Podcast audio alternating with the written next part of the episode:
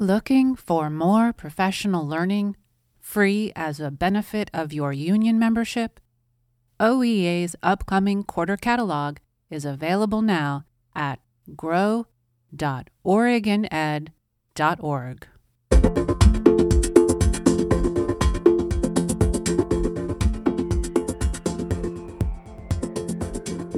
You're listening to O E A Grow, a member-led production of the Oregon Education Association and a proud member of the Labor Radio Podcast Network. O E A Grow is by members, for members. In Season ten, members discuss supporting our newly arrived students with Sakura Hamada.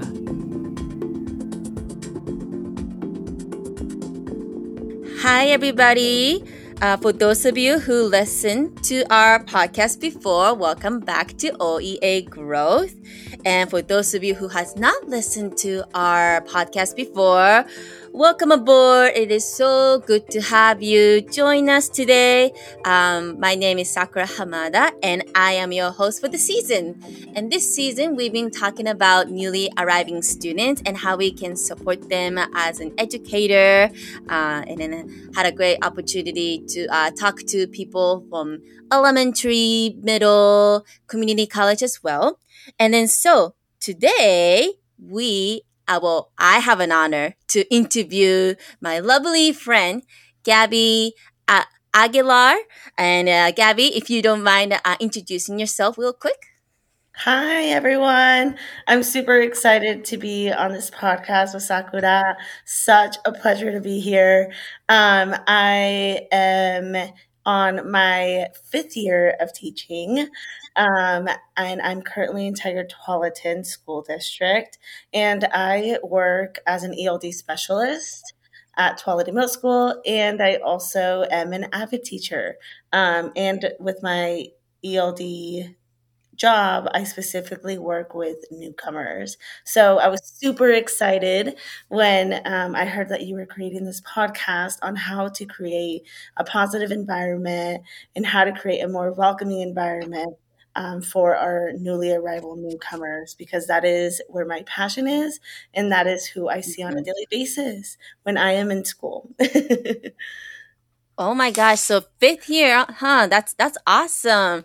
Um, so you, so basically, you're doing both E L D and AVID. So yes. like, um, how do, how does the, how does AVID look like in middle school for some audiences that may not be too familiar with AVID structure in middle school setting? No, absolutely. Um, AVID started at the high school level, and it started in San Diego, California, and has slowly evolved all over the U S. And mm-hmm. I am lucky to be a part of the program. AVID stands for Advancement Via Individual Determination. So it's kind of like a college pathway program um, for all students, any student that is um, willing and um willing to accept support from an educator and from a community of peers to go and be a better student and in hopes join either a college readiness course or any secondary, post-secondary education. It's basically a place mm. where networking occurs, and mm. the teacher provides skills Um, and advice for you to be able to manage this educational society almost and system on how to actually be successful and be a successful student. Because sometimes um, as educators, we forget that we need to teach students specific skills on how to be successful and not just expect them to know how to get there. Mm, so wow. It's, there's, a, there's a lot to it. Um, mm-hmm. But that's basically the bit, the the basis of it is how can we support students navigate this world that they may not be familiar with and may not yeah. have any support at home, um, like our newcomers, um, where they may be they may be first generation, which is the majority of my AVID students um, and my E L D students, that they're the first ones to basically build the road.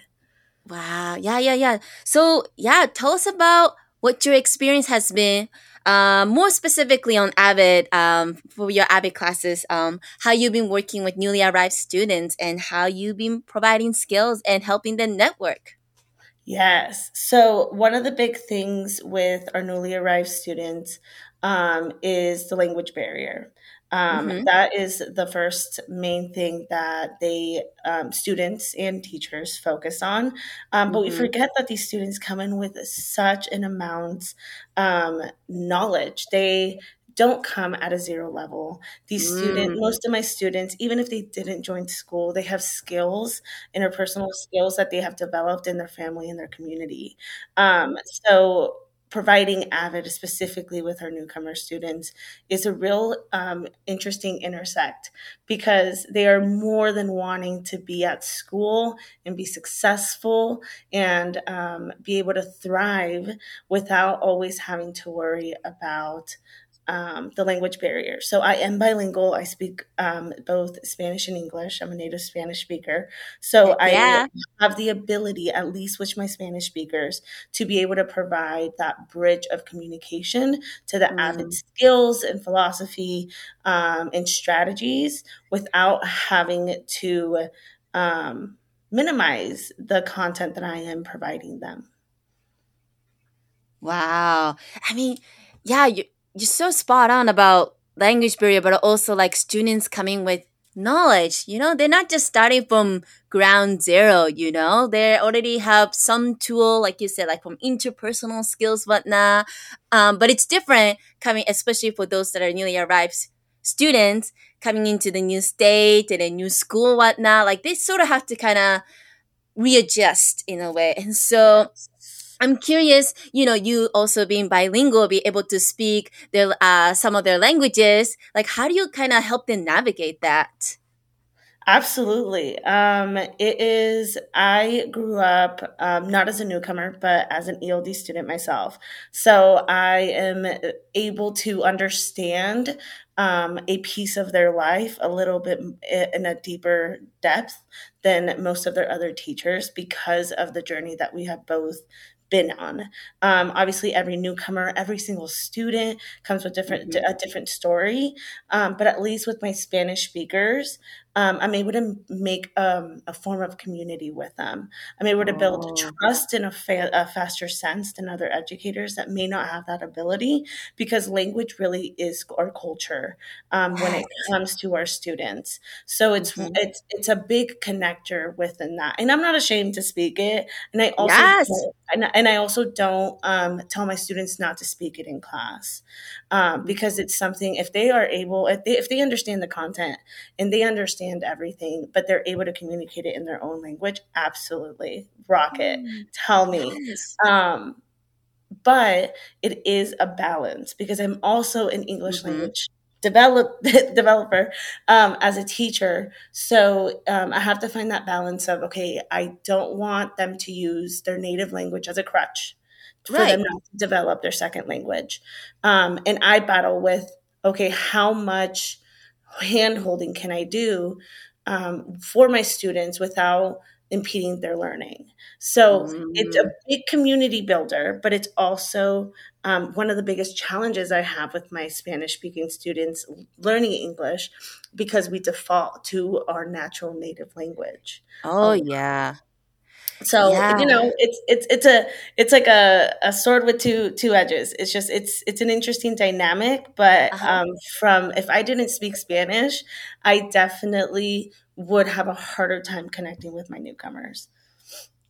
Oh my gosh. Yes. Like, you know, like guilty that guilty as charged that I've also, you know, I also had to learn English um, as my second language. And then, yeah, I've always, of course, your like first language is something that you feel most comfortable with. And then I find myself like falling back to it or seeking yeah. someone who speaks Japanese with me. Mm-hmm. I had a staff who was like translating everything from like English to Japanese or Japanese to English. And I always kind of like rely so much on her as my interpreter. And so like you say, like finding that balance is so important. And yes. like, yeah, right. And, yeah, and so one of, one of the big things that like, find, like, like you said, like I want to amplify their voices. I want to yeah. make sure that just because you don't know the answer in your language, you that doesn't mean that you can't answer it. Mm. That just means that we have to find a way to answer it. So here are some strategies right. and here are some supports. So mm-hmm. there's a big, big challenge with our newcomers. Like you said, we have instructional assistants in our building that follow a, a lot of our newcomers for a period of time to kind mm-hmm. of um, provide that extra support, but leaning them off of that translating support is a struggle. It really is. And it's like, I want to make sure that I'm still telling you to amplify your voice without taking away your language, but mm. also pushing the second language towards you. So it's like a battle of two of, we want to support both of them. Um, so it's, it's an interesting dynamic being in my position, because I also used to teach in a dual language classroom. So oh. I was able to, um, and it was at the middle level as well. And that was actually my very first year, my very first job was mm-hmm. a language arts and social studies dual language course. Um, and I had a cohort where we had to amplify both languages and voice, both voices. Um, but they were able to be flexible and mm-hmm. talk. You can use them at any time. So it's been interesting on now I have to elevate English at a different level instead of yes. at the equal level. Woo! It's just a struggle for, yeah, for students to navigate that, but also find myself, I don't know. I don't know about you, Gabby, but for me, I find myself having a difficulty kind of like, ex- like speaking like trying to come up with the right word in English or even Japanese too. And then so, and my mind gets all jumbled up and, you, you know, it just gets hard to communicate what I want to, ex- like what my, what I want to express, if that makes sense. Yeah. And I'm just wondering if the, your students also deal with the same thing. Like they know what to say in certain language, like for instance, Spanish, but they're not too sure how to say that in English. And then so, and again, like, that's difficult. And then so how do you encourage them to, I guess, I don't know, um, kind of, yes, amplify their voice, but also um, trying to, I guess, navigate or give them the power to, you know, speak, like um, learn English or trying to find a vocabulary, whatnot? No, absolutely. I still have that issue. The other day I forgot how to say um, curtains. And I was like, it's a, it's a cognate, it's cortinas. Like it's mm. it should have been so close to my brain, but I started doing that thing where you mimic and you point and you start like describing the item. And my students do that a lot. But what ends up happening when you focus so much on one word or one or the grammatical way, the proper grammatical way to say something, you forget what you were going to say. You forget the context and the body of the conversation. So what I tell my students, and that's one big piece of building community at the very beginning of the school year or the first week that that student comes into your classroom and building that rapport and that empathy, is understanding mm-hmm. that in that classroom, at least in my E L D newcomer classroom, we are okay with making mistakes. It is absolutely okay that you are not going to be a fluent speaker by the end of this month, at the end of this week, at the end of this or next or the next year.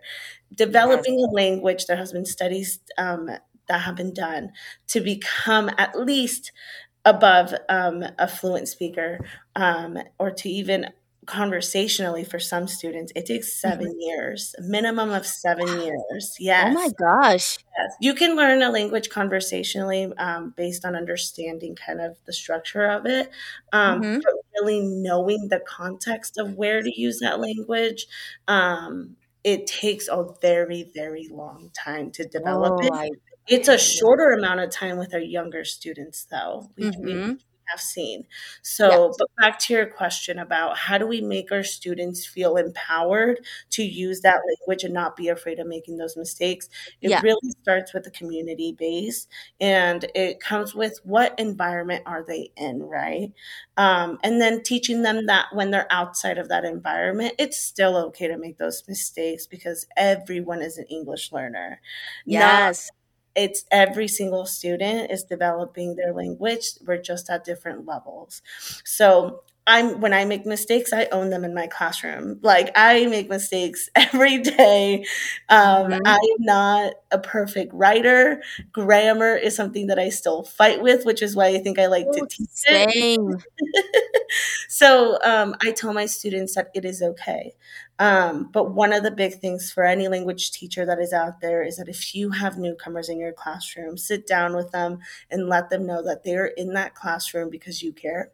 And because they want to learn, and that mm-hmm. they will learn. It, everyone's journey is different. Um, and it's always hard to be the new student. Um, oh, yeah. Especially in a new world, in a new system, with a new language. Yeah. So building that rapport with your students is really, really, really important in order to be successful. Because if a student is afraid to speak, it is so hard to develop that language. Language is reading, writing, listening, and speaking. And mm. if you're only listening or reading, you are not going to develop your language within those seven years. That um, is so true. Yeah. So yes. I just, I'm the biggest cheerleader for my students. I, Yay. and my most favorite students, all of my students are my favorite, but my students that I admire the most are the students who are not afraid to speak to a non, like a lot of, a lot of my students are Spanish speakers. So speaking uh-huh. to another person that is not a Spanish speaker and being okay with messing up, and they still are able to communicate. That is my favorite interaction in the hallways that I see. Oh, that's so beautiful. Oh my gosh. Yes. That is such a warm, welcoming environment. Like you yeah. said, your emphasis on like that it's okay to make mistake, and you know, we gotta, we gotta learn, learn or grow from somewhere. Right. Wow. Oh, that's so beautiful. I love that. Oh, that's awesome.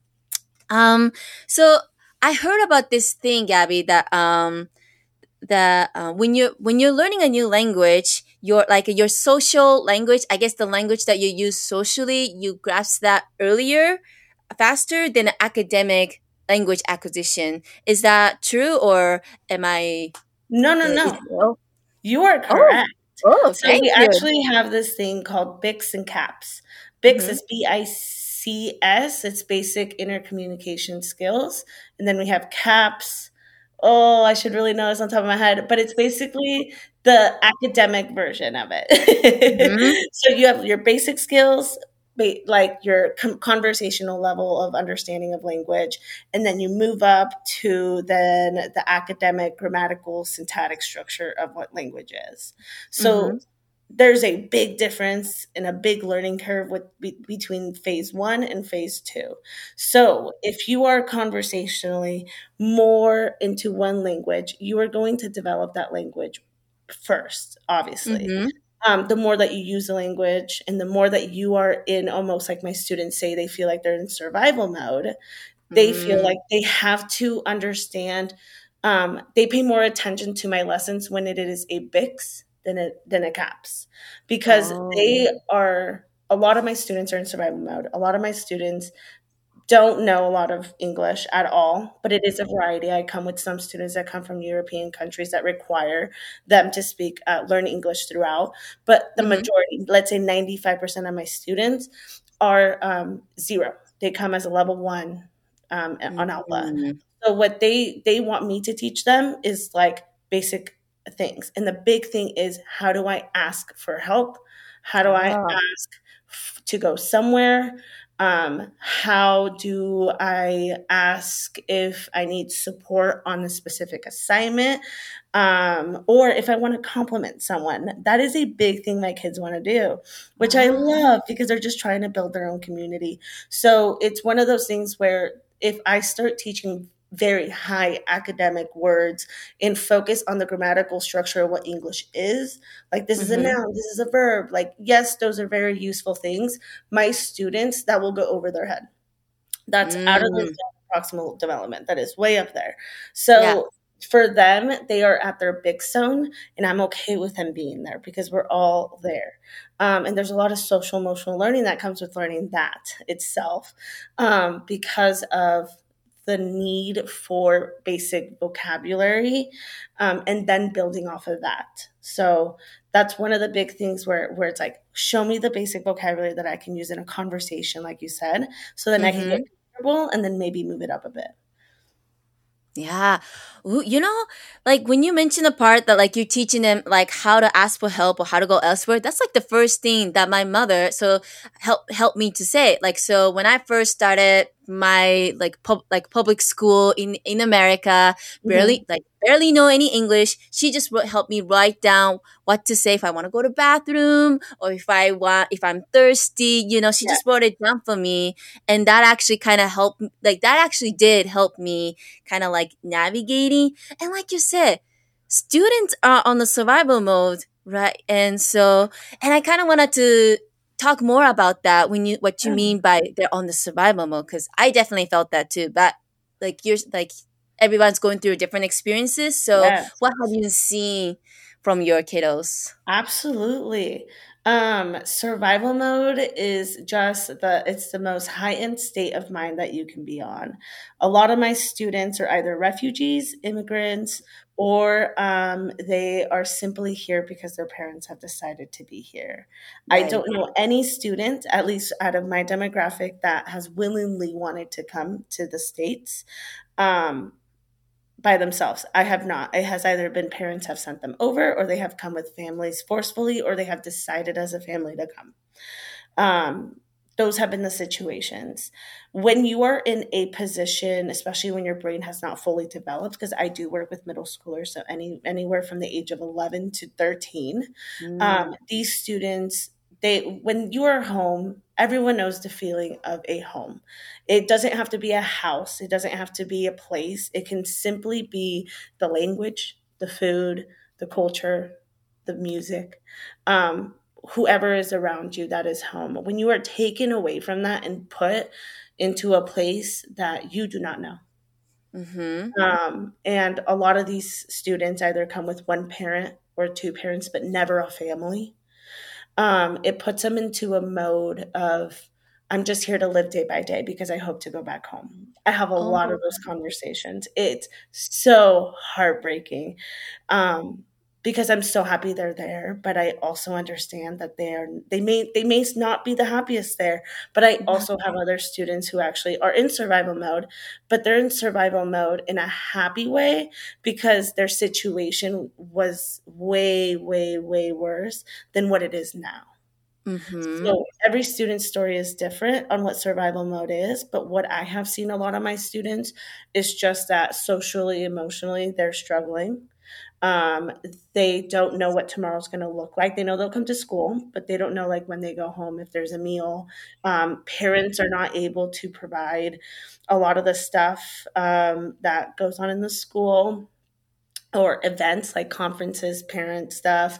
Um, students are just there to clock in, clock out. It's almost like a job for students, mm-hmm. right? With no compensation besides your knowledge, which it is um, a big compensation. But I think for a lot of our students is um, a lot of my newcomers focus so much on just trying to be successful. Honestly, mm-hmm. my newcomers are the hardest workers I have ever seen. Oh. Um, they try every single day to be the better version of themselves. And um, they can, they just show up.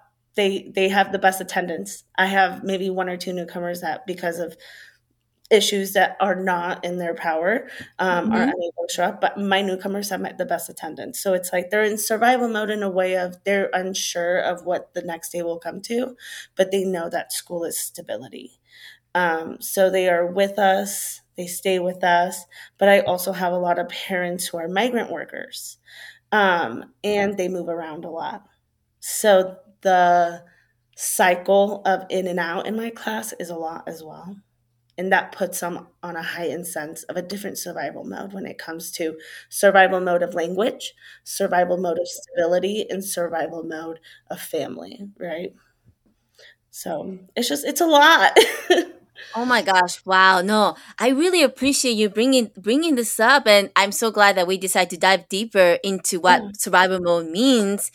And oh my gosh, when you said that, like everyone know, like the feeling of home, when you're being removed from your like home, whether that's food or culture, your family, it just, you feel so stuck or just this feeling yeah. of like, I'm, like isolation. Oh, I absolutely can relate to that. I feel so alone. Like, like I was with my mother and my siblings, whatnot. But yeah, but it was really tough because all my extended families are all in Japan. And, yes. uh, like, and like you said, living day by day. I just, yeah, that's how I treated the school. I just like did, treated the day by day. But like you said, and I really, again, once again, I just keep appreciating what you've been saying so far. That's you provide stability, right? Yes. And then it's you stability, there's a consistency, they know who to turn to, and you're there in the classroom. Uh, like, and then you're providing that community for them. And that's yeah. that's amazing. Yes. Yeah. And it's and that's why I like being an E L D teacher. I was a dual language teacher for about two years. Um, and I love that as well. But I always seem to want to help the students who were just new to the country or developing the language. Um, and because I, I saw myself in them, and I definitely have a big empathetic heart. And I decide, I got this, like someone told me, and I was like, there's this job opportunity and I think you'd be perfect for it, apply. And I did. My first job though was at an elementary school. So that was a whole different situation when it came to awareness as a newcomer student. And then coming to um, now that I teach at a middle school, Um, and understanding that, well, they are more aware of what the situation is now, and there is more work to do, I believe, at least at the middle level, because they're at that age of, do I love school? Do I hate school? Oh, totally. Um, so it's, I'm really enjoying my job now. I loved mm-hmm. being a dual language teacher. I could, uh, maybe I'll go back one day, but for now, I feel like working with newcomers specifically is, I, Honestly, I cannot say I have a better job because I I really enjoy it. There's a lot of things that we could do, and now that we're out of COVID and finally have stability in that. Oh my goodness. Oh, I just love hearing your passion. I could definitely hear all the joys and excitement supporting these kiddos.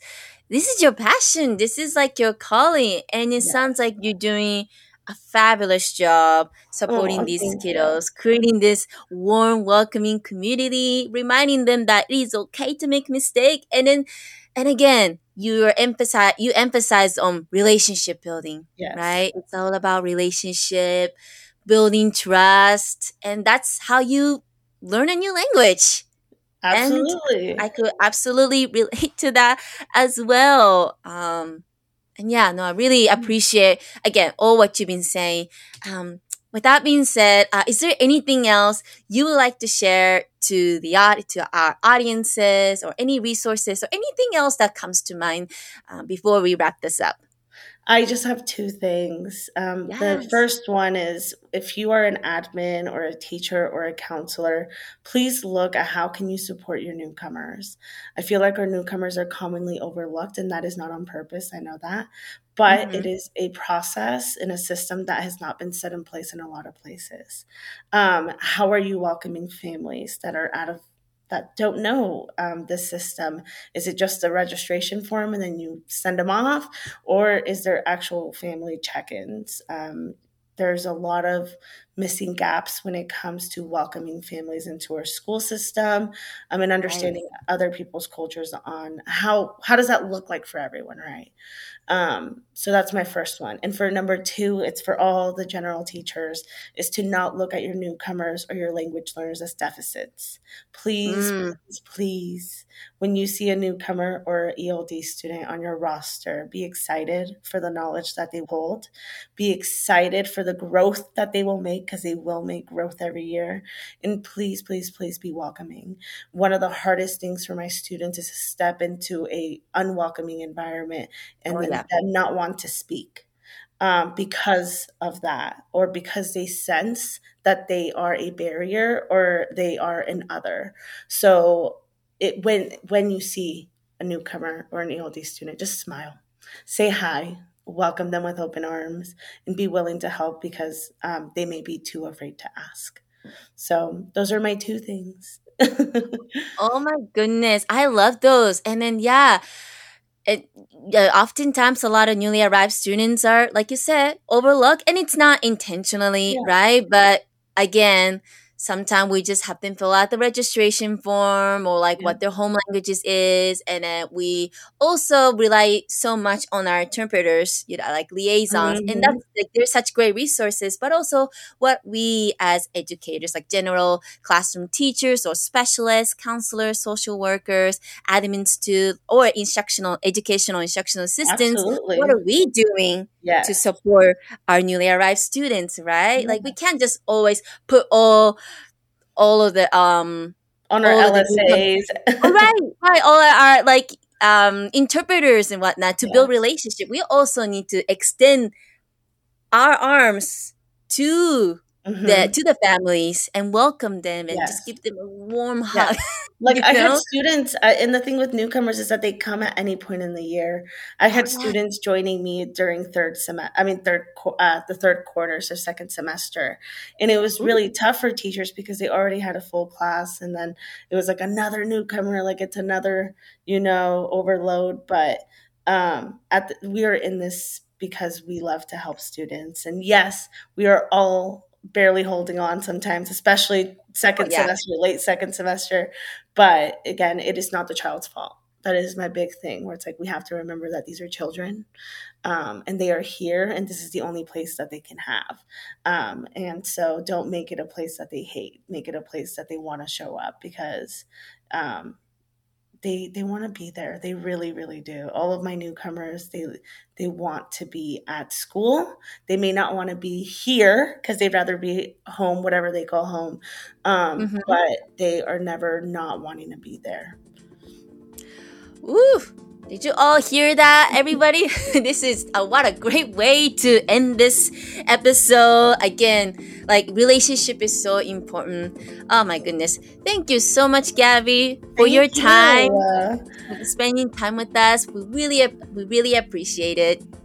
Thank you so much. Have a wonderful day. Thank you.